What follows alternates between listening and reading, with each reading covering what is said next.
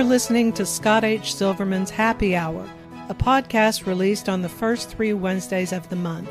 Family crisis, relationship crisis, addiction crisis, no two crisis situations are the same. They vary by family, individual, and relationship. They can encompass complex family dynamics, emotional distress, anger issues, and entitlements, and often involve substance abuse. This podcast addresses these issues and others surrounding the addiction epidemic currently plaguing this country and the world. There is hope and help. Are you stuck, scared, or unsure of what to do next? If a situation with a loved one, spouse, or even a child has started to spiral, possibly becoming dangerous or threatening, it's time to seek help. My name is Scott H. Silverman. I help families navigate crisis situations.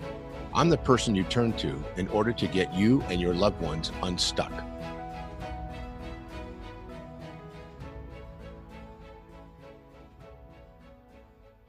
Welcome back to Scott H. Silverman's Happy Hour. This is Michael Glenn Moore. I'm Scott's co host. And today we have another special guest. Scott, why don't you tell us about it? Okay. Well, Michael, how are you doing? How's everything in your world? Doing pretty good. They finally started work on my house, so I'm getting my roof repaired. Uh, fortunately, they're not doing that today. This is a Saturday, so I don't have that noise. But it's it's great that they finally started. So uh, we have an end in sight. Okay, so that chainsaw noise that I'm hearing is in my own head. yes, it is. well, makes sense. It is a Saturday. Well, I'm, I'm excited to, to be here today. Again, to all uh, who are listening and watching today, uh, welcome to uh, our happy hour. Our goal each week is to try to find the change agents, the leaders in our community, the influencers. Um, sometimes we've got a knucklehead or two, but today is somebody who's uh, not, not, not one of those, uh, fortunately. But uh, I want to welcome our, our guests again and make sure you've got my phone number. It's 619 993 2738. You know, it's interesting. People say, you know, you really shouldn't put your phone number out there. You know what? My, my phone number's out there. Text or call me. Anything I can do to help, anything we can do to help your family, anything we can do to help get your loved ones access to the highest level of support possible in this environment specifically text or call me anytime. I'm going to put my phone up when I'm sleeping, but I'll get your information and I'll get back to you as soon as I can. 619 993 2738. That's my PSA for the morning. All right. I'd like to welcome our guest, William D. Gore. He's the sheriff of San Diego County. And he's not just a sheriff. I think of Bill as a friend. And he, he's, I'm going to ask him an unusual question to speak a little bit about our relationship over the years, which he may or may not remember or may or may not want to talk about in a public uh, domain. Anyway, William D. Gore, I'm going to read a couple things here because this man's history is uh, stunning. And he's been a, a, committed individual to not only in law enforcement, but to create systemic change and to work on the kind of things that take place that aren't easy for leaders in law enforcement to do, especially in an environment like today. We're going to talk a little bit more specifically about that. So he's the 29th sheriff of San Diego County, started back in July 3rd of 2009, oversees uh, roughly 4,300 employees and I believe with this uh, bio's a little old because I remember his budget was uh, close to a billion uh, at, at, right now, and continuing to grow. And the reason is is our community continues to grow, and so do the issues. So, uh, Bill Gore is a guy that not only has spent time as a San Diego County sheriff, but also was in the FBI, also worked for the DA, and and the FBI Cyber Crime Squad. He sits on numerous boards, works very, very closely with the San Diego County Police Chiefs and Sheriffs Association. He's also an advisory member on the Safe Homes Coalition, which is the nonprofit that I run that helps remove unused and unsafe medication from the home. Works on Star Pal, MADD, and the San Diego Gang Commission, which is where he and I got a little closer years ago. I was one of the few civilians on that, which was an awesome opportunity to learn about it. Bill also went to the same high school, or actually, I went to the same high school Bill went to because he's I think, a day or two older than I am. His wife was one of the first female FBI agents in the United States. He and his wife, Natalie, have a grown son named Ryan. So, with that, what I'd like to do, Bill, I, I want to turn this over to you. I call him Bill because I owe him money. It just, you know, it's, it's the way it works. But the sheriff is a, a very well respected individual. And, you know, with, not only is he respected, and I want to be careful about this, he's also very well liked. He's also very popular. Um, I'm also on the Honorary Deputy Sheriffs, which is a nonprofit that supports the Sheriff's Department. So I've had a chance to intimately get to know a lot of his leadership team. And in San Diego, one of the few communities where law enforcement Department of Justice, U.S. Attorney, and the DA's office, and all the different first responders work together in a way that, in my opinion, is exemplary and it sets the example of how law enforcement should be working together with the criminal justice system and even the treatment community. We're going to talk a little bit more about that as well. So, Bill, I want to give the mic to you, and I want you just to share with everybody what it is I didn't mention that you think we should all know about uh, Sheriff William Gore. Well, thanks. Uh, thank you, uh, Scott. It's a pleasure to be here. Uh, you, you kind of hit on one of the most important things, I think, right at the end of your introduction, your kind introduction. I, in my 32 years in the FBI, I had the opportunity to really work all over the United States, East Coast, Midwest, Northwest, and I finally took me 27 years of those 32 to get back to San Diego. And, and I worked in some really, you know, good cities, good metropolitan areas. But what I find unique about San Diego, and what I think San Diego is so fortunate to have, is that that collaboration and cooperation between all levels of law enforcement, not just you know the sheriff's department getting along with the police department. It's it's local state and federal all coming together to look at regionalizing crime problems. Uh, i always say that, that, the bad guys don't care if they're in la mesa el cajon san diego or one of our other other uh, communities around the county. And to the extent we let these artificial you know jurisdictional boundaries impact good law enforcement shame on us. And we don't we take like say crime problems whether it's cyber crimes drugs organized crime violent crimes and come together in task force environments where appropriate and address them not only at the investigative level, but at the prosecutive level with United States attorneys and local district attorneys. Uh, they're just not a duplication of effort or reinventing the wheel. And I, I credit that, that level of cooperation and collaboration to a crime rate that really is at 50 year lows. I think it's low because uh, a lot of people are still staying home too, as well, and things, things have changed a lot. So, w- with that being said, um, tell me, you know, that the, there's a lot of civil unrest, and there also is a lot of issues going on in our community. Kind of speak to, from your perspective, what law enforcement, criminal justice is doing in our community that maybe prevents us from having some of the escalation that seems to be going on. And you know, an example like a city like Portland, which I think half the population came from San Diego over the years. So, well, so what is it that's happening that you think differently here? We've had our issues. There's no doubt about it. But I think we were one of the leaders in community relations. I go back to, to my predecessor, uh, Sheriff Kolender, who before that was chief of police in San Diego for 13 years. And before that, back in the 60s, was one of their uh, first, uh, I think it was a sergeant lieutenant at the time that stood up their community relations bureau, which was unheard of in law enforcement at that time.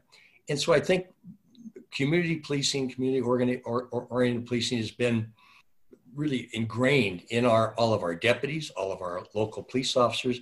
So we have those those relationships. What I find frustrating, and all of us find frustrating, I'm sure throughout law enforcement, is that we've got I think 700, 750,000 uh, local law enforcement officers in this country, and uh, there's going to be mistakes made. There's going to be, hopefully, there are mistakes of the mind, not of the heart.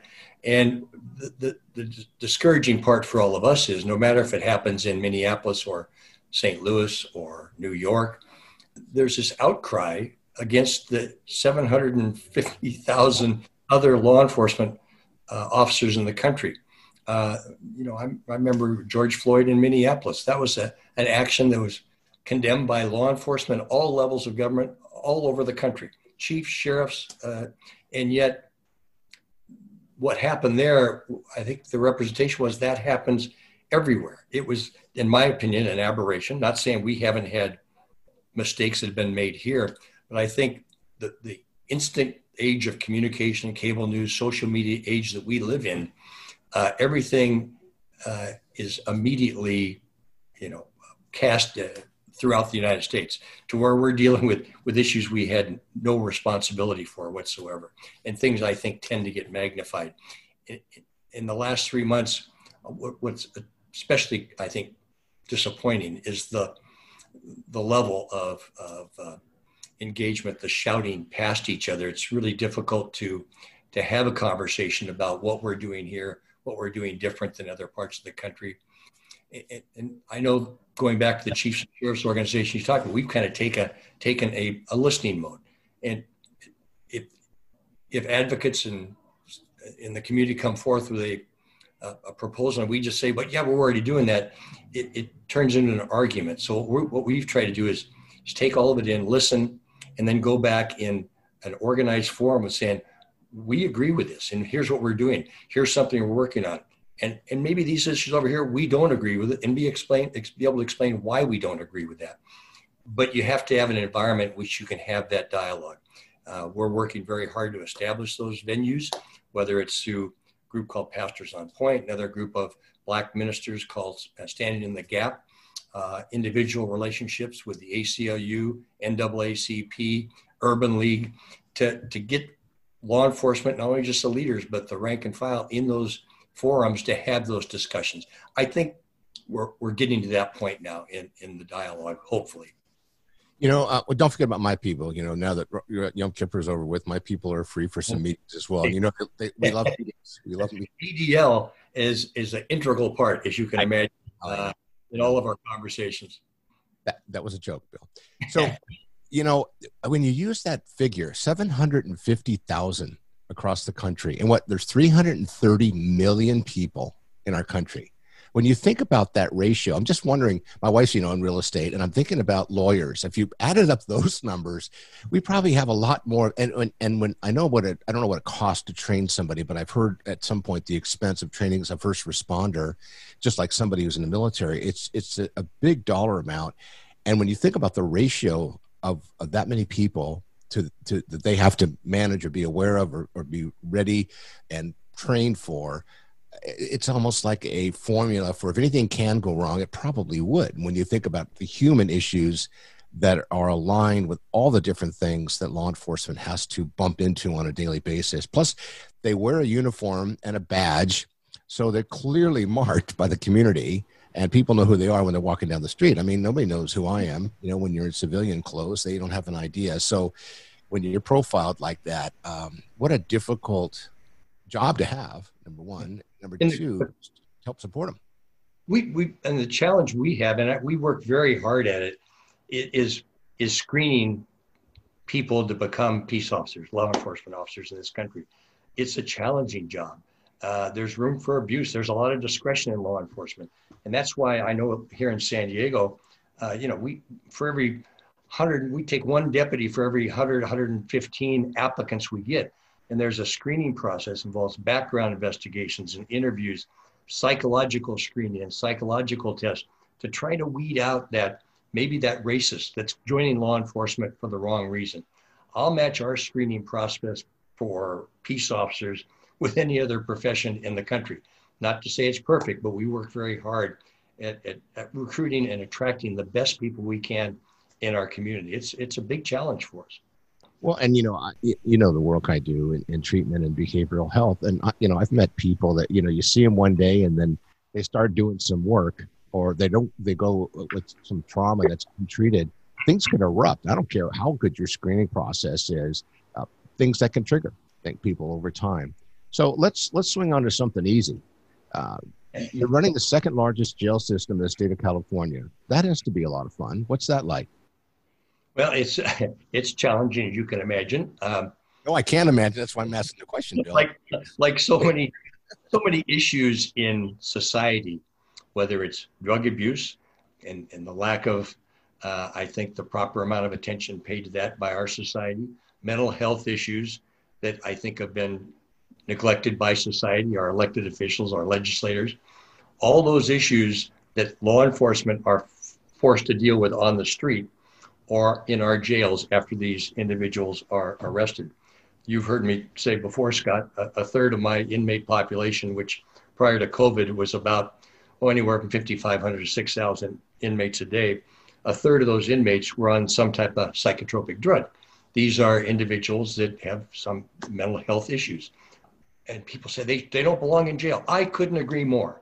they don't belong. But where are we? Where are they going to go? Where are the mental health hospitals that used to be here 50 and 60 years ago? Where's the uh, psychiatric urgent care facilities where the police officer on the beat or the deputy sheriff can take this person that's having a, a, a, a usually a, drug and mental health, uh, you know, co-occurring disorder issue in the streets of San Diego. those facilities aren't there, so they take them to my jail. Uh, I think we do a good job, uh, but I, I'm I'm really tired of dealing with issues that that I would like to see handled better in the community. There's been a lot of talk with the civil unrest about forming teams of social scientists and, and counselors to respond to mental health calls in the community instead of police. I love it. Great. Let's go for it. And we have that in San Diego to a certain extent with our psychiatric emergency response teams, PERT clinicians. We have 72. I could use another 72 in San Diego County. I'd love to send them along with deputies and police officers to all those calls, but there's not enough of them to go around. Uh, and, and the thought that you're going to be able to extract law enforcement from these mental health calls completely is unrealistic. Let's go into this with our eyes open. Let's be let's be uh, realistic about this approach. These social scientists counselors are not going to go into these volatile situations without a peace officer to to uh, calm the situation, to bring order to it, so they can come in then and have those conversations, those counseling sessions with the person that's having the behavioral health issue. So I think it's got to be a team effort. I fully support some of the initiatives that have come in out there to keep them out of my jails. Sometimes it's not going to work, but you know, we work very hard in our jails to to give people the tools to get them clean and sober, and and give them the counseling and rehabilitation, cognitive behavioral training they need, so that when they leave our jails, they have a chance of succeeding back in the community. So they're not just in a revolving door coming back to our jails. Scott, you're well aware of criminal justice realignment about 10 years ago that shifted a lot of felons from state prisons to county jails. Mm-hmm. When that happened in 2011, the, the recidivism rate in the state of California and the prison system was 72%. It was just a revolving door. Within three years of being released from state prison, they were right back in there. We've lowered that recidivism rate now to about 34%. So, and that's with a lot of hard work. That's counseling. That's uh, the, the key in there is the cog behavioral training that gets into the the thought process that got the person in jail to start with and, and trying to change that and then give them some skills so they can they can be self-reliant when they when they leave our facilities and that means partnering with community organizations maybe that person they leave uh, our facility needs a, a sober living bed in the community so we partner with groups like i think you've heard of it scott second chance that runs uh, sober living homes in our community so we can so we can find these people and get them the wraparound service they need when they leave our jail so it's a big partnership, but I think government can do more uh, to keep them out of my jails to start with. You know, I don't disagree with that, but I also want to add that I think that it's going to require the community at large when they look at the approach that you're talking about because you know you talk about 72 uh, individuals working with the pert team right now that you mentioned if i'm not mistaken half of those were just hired in the last two years with new funding Absolutely. which that's which right when you look at the last five years, just the last five years, the trajectory of increased issues, and, and I know Pert pretty well, I've worked with him for decades, that over 10 years ago, the primary contact call, and I remember when I did my ride along with uh, some of your, one of your captain's teams out of uh, Spring Valley area, the discussion was that the average person that they were talking to it's 10 plus years ago when they when they knocked on the door and there was an issue it was mostly around substance abuse alcohol self-medication and now 95% of those are, are behavioral health, mental health issues. And I'll tell you, you know, um, I'll correct you on something. You said those individuals, you know, they, they, they won't be able to go in there. Well, no, they'll be able to go in. They just won't get out. I mean, you can't, you can't go into a violent situation, specifically domestic violence. It, it, you know, it's one of the most high risk, I think, um, entries that your law enforcement makes and be able to just talk somebody down who has a knife in their hand or you know is raging on pcp or is on fentanyl or heroin or hasn't slept in four days because they're you know they've been taking methamphetamine so i was on a, a zoom a couple weeks ago and i used the word dope fiend and somebody chatted with me privately you know hmm. to to, to be uh, totally honest you know you know uh, i want to give you feedback like they said um, you know, we're not using that term anymore. I said, well, you know, we are in the street. I mean, the people mm-hmm. who know people, you know, peer to peer, we talk about it. So, you know, I think when you factor in all the things that are going on right now, and I also believe that we're going to see some acceleration in the problems before they they tend to calm down. But I, I you know, crime is coming down. It's good to see. I think it was. You know, Scott, you're so you're very familiar with obviously, you know, with with uh, drug treatment programs, since uh, the last 20 years, I, I've anybody that will listen to me, I've talked about you can't arrest your way out of the drug problem in this country. Never. And it, it, as long as we keep, you know, addressing the supply side, supply side, and and not address the demand side. I could, when I was in the FBI, I had 250 agents here in the San Diego office. We were focusing on the Arellano Felix drug cartel, and I could have put all 250 working uh, on that that case or those drug cases. And, and unless you address the demand for those drugs on this side, we're never going to have an impact. And I would, to the chagrin of a lot of my counterparts, I'd say take half of my budget and put it into education and treatment programs.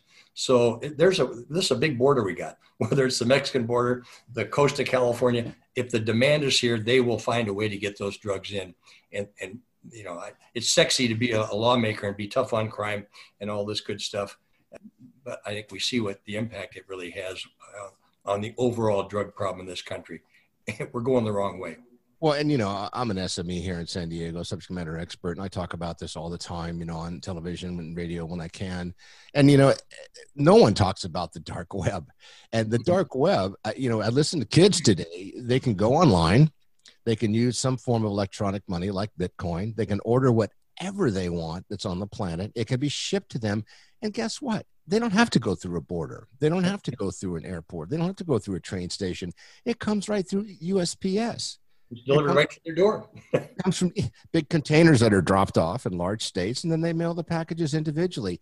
The and to your point about demand, I mean, if I was a, a, a manufacturer of any substance uh, off offshore anywhere in the world, I wouldn't ship anywhere else but the U.S. because the consumer is here and they're hungry for it and they're demanding it and they want it and they've got money to spend on it. So clearly, you know, someone was talking the other day about the Portugal, uh, you know, example, how they've done some things there that have really been effective. It was legalization, but I don't want to get into that today. So let me go back to you and, and San Diego. Tell okay. Me, because it's, you know, it's our home and, and, you know, there's so much going on globally right now. So tell us about the, um, the pieces that you would like to maybe work on, and you've mentioned some of them because we have just a couple minutes left that I'm going to go to my magic wand question. If you had a magic wand and you could go to the board of supervisors and the mayor and the influencers and all those groups and you get them all in the room at the same time rather than, you know, I, I said somebody asked me last month and, you know, I'm working on my new book.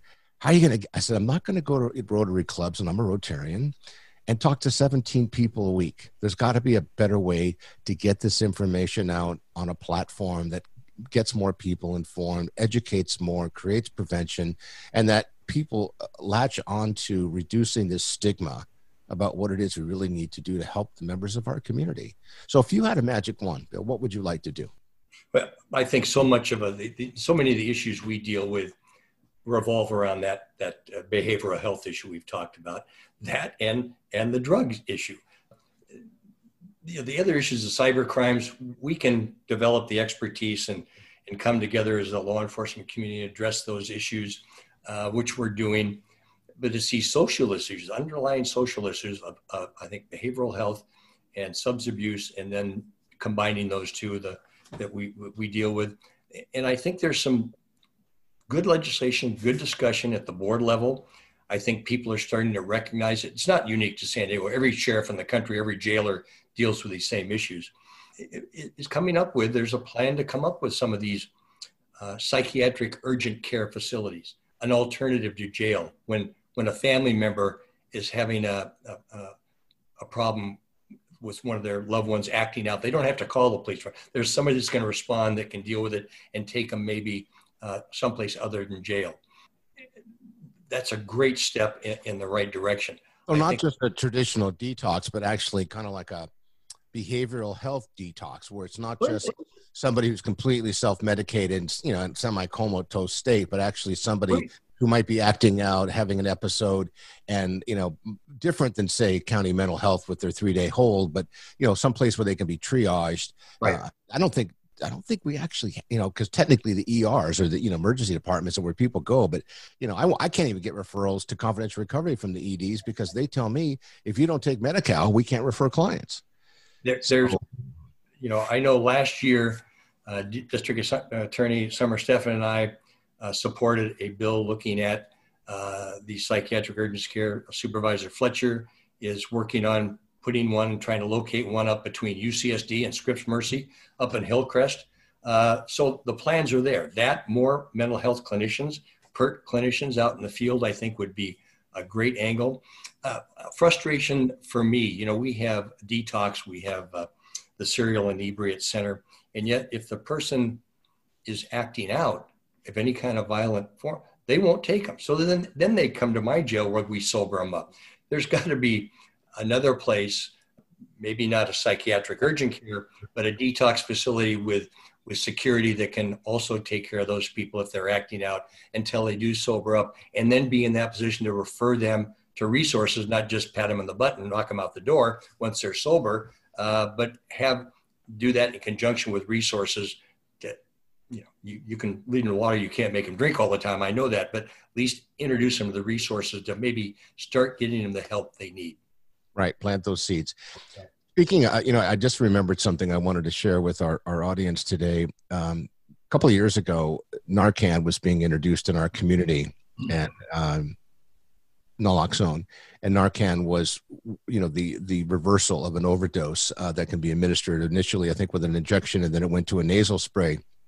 And if I'm not mistaken, um, San Diego County Sheriff's Department was the group that actually got on board with it. And I think, if I remember right, you telling me once that you actually had to go to state level to help get the laws changed or a law changed. So, would you tell us about because eh, that was very proactive, and I know there's big controversy, and people still say, well, if somebody wants to overdose, you might as well just let them. And my attitude is, well, that's like saying, let's don't have sobriety checkpoints let's don't have sworn officers in the street let's don't have behavioral health supporters that's a you know that's kind of like if you don't pick up a drink you won't have a drinking problem so Tell us about that story. I hear that from people that don't have a family member that's haven't had an addiction problem or something like that.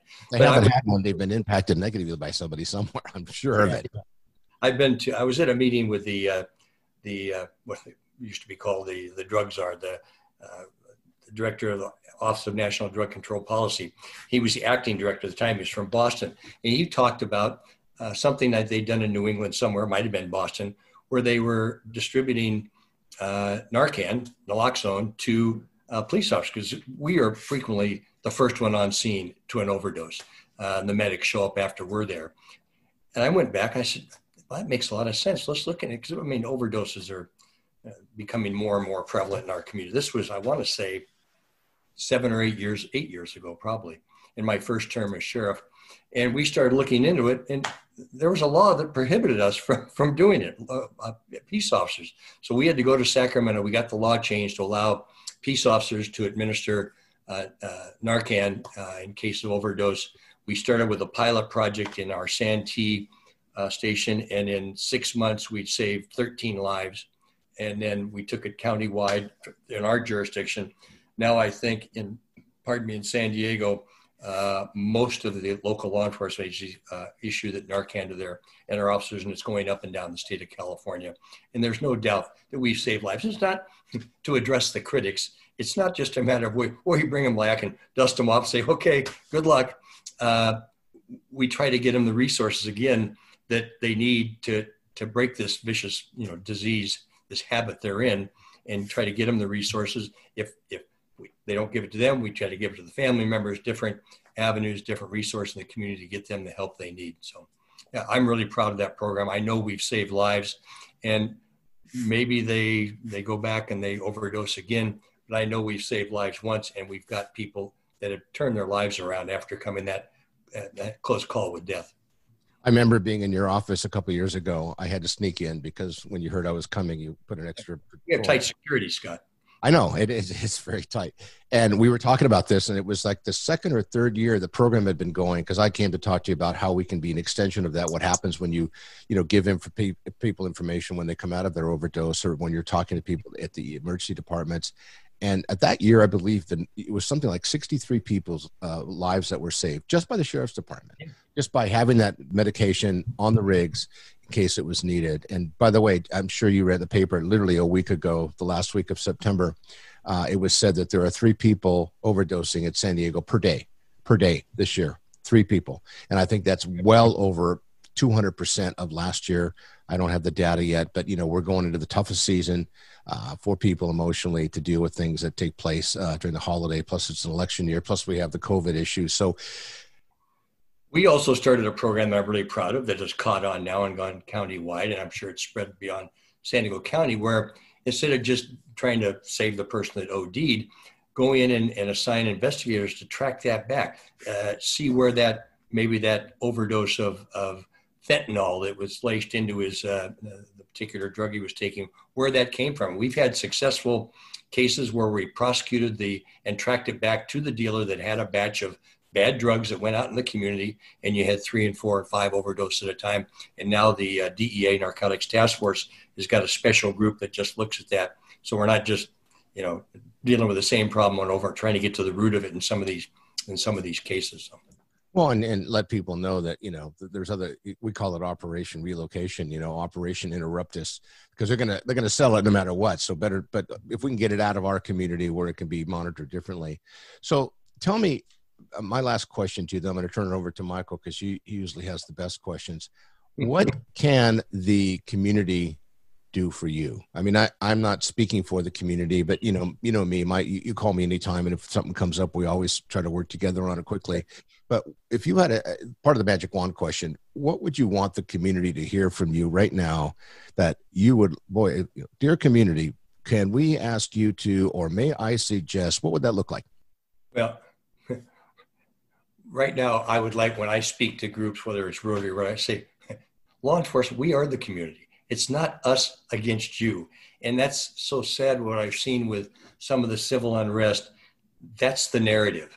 Uh, you know, it's the cops that are bad. We are the we are the community. We're the little league coach. We're the, you know, we're the ones that uh, that in school with your kids, and uh, we're, in this together. And, and if we're going to make our communities better, it's going to take us dialoguing, coming up with mutual uh, uh, solutions to these to these problems. And I'm not saying there's not problems. I think they get blown out of proportion on occasion, but there are problems, and and uh, we're not going to solve these by yelling at each other.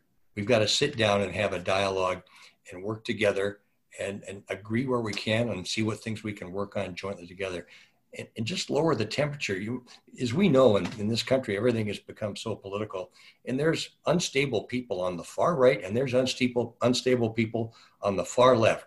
And as this rhetoric goes up, uh, we're we're activating people on both sides. We've seen it with deputy sheriffs shot point blank up in in Los Angeles. We've seen it with the right wing individual Midwest there shooting people at a demonstration.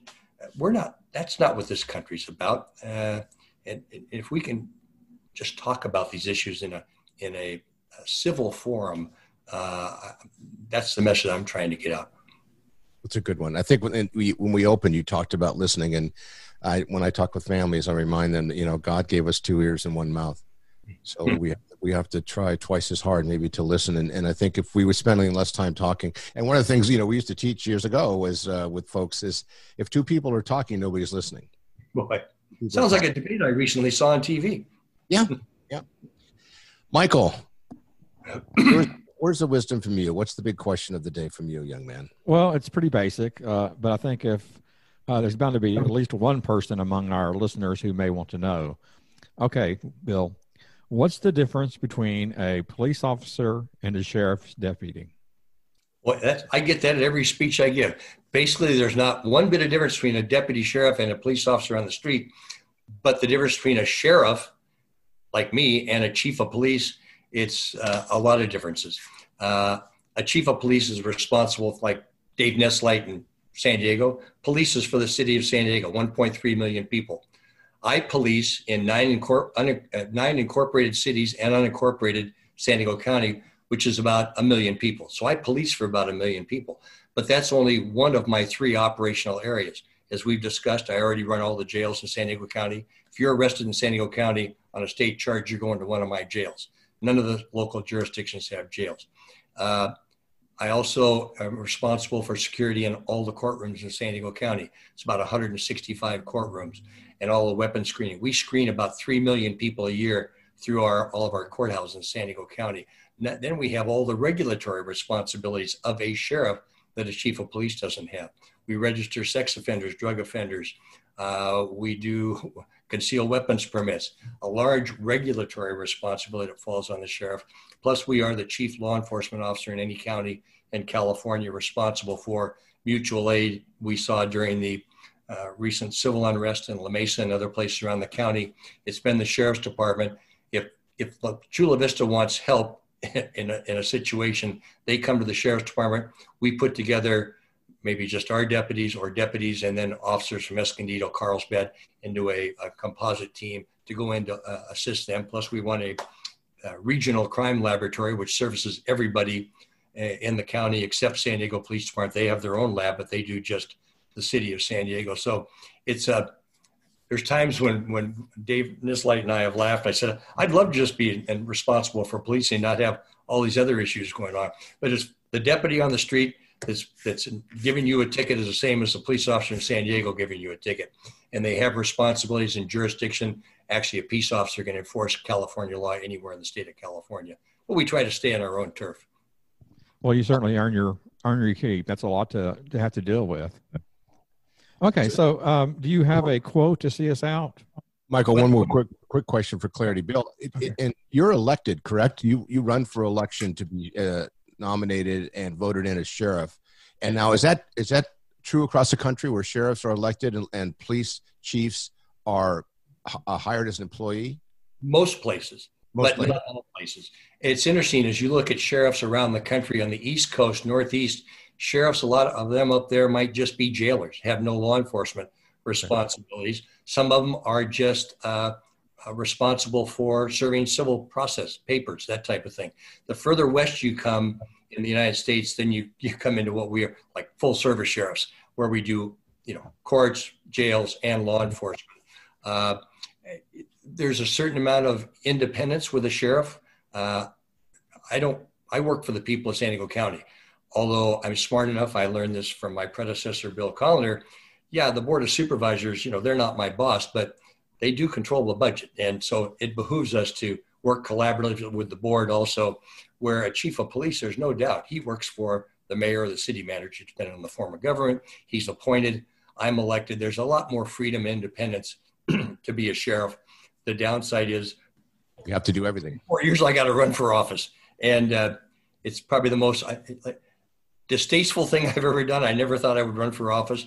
It, it's not, I, I enjoy the people part of it, but the bad part is like, I'm sure every elected official will tell you is asking people for money, and that's sadly the the the, the blood of any campaign is raising money, and uh, I find it. I, I laughed about it. I, I find it a built-in conflict with law enforcement asking people for money. I said, you know, from my when I first ran, I said, you know, I've been in law enforcement for 40 years, and I said I I put cops and FBI agents in jail for taking money. Now it's a part of my job description. it just it's it's foreign to me. But anyway, uh, once you get it, it's a great job. It's four year term. Uh, there are no term limits on it. Uh, I'm in my third term, and uh, you're going to very, very rewarding. You're going to do it again? I never say never, uh, Scott, but I don't run until 2022 again. Oh, you don't have to worry about that. All right, Michael. Sorry, back to you, buddy. oh, I was just going to ask him to go ahead and see us out with his quote. Yeah, you know, I, I, I thought about that and I thought, you know, I don't have any really catchy quote, but I like to refer to it's a it's a little plaque. It's about that big. And it's been on the front of my desk now for uh, probably 35 years. And it's really simple. And it says attitude in big letters down below it. It says is everything. And it's so true in your professional life, your personal life. I've worked with so many people that the glass is always half empty and they're determined to be miserable themselves and make everybody around them miserable. And uh, I've always thought that whether it's in my work life, my personal life, professional, is to the glass is half full kind of guy, and and go to, go into things with a positive attitude. It's it's it's been a good, uh, like I say, given me uh, a lot of comfort over the years. I think it's uh, it's worked well for the people around me that I've had the privilege to lead because uh, I hope I spread that attitude throughout the organization. Eh, my dad, dad, when I was growing up, he went through the San Diego Police Department and retired as the number two man. and he used to laugh, saying, "You know, this this whole management thing, it's not rocket science. It, you know, you go up as you go up in organizations, you you just try to treat people the way you'd like to be treated yourself. that's pretty clever, right? And I've gone to a lot of management schools myself, and that's kind of a guiding theme through a lot of them. And let's not overcomplicate it. You know, go in things with a positive attitude and treat other people like you'd like to be treated, and uh, you'll be successful in the organization you lead. Will be successful.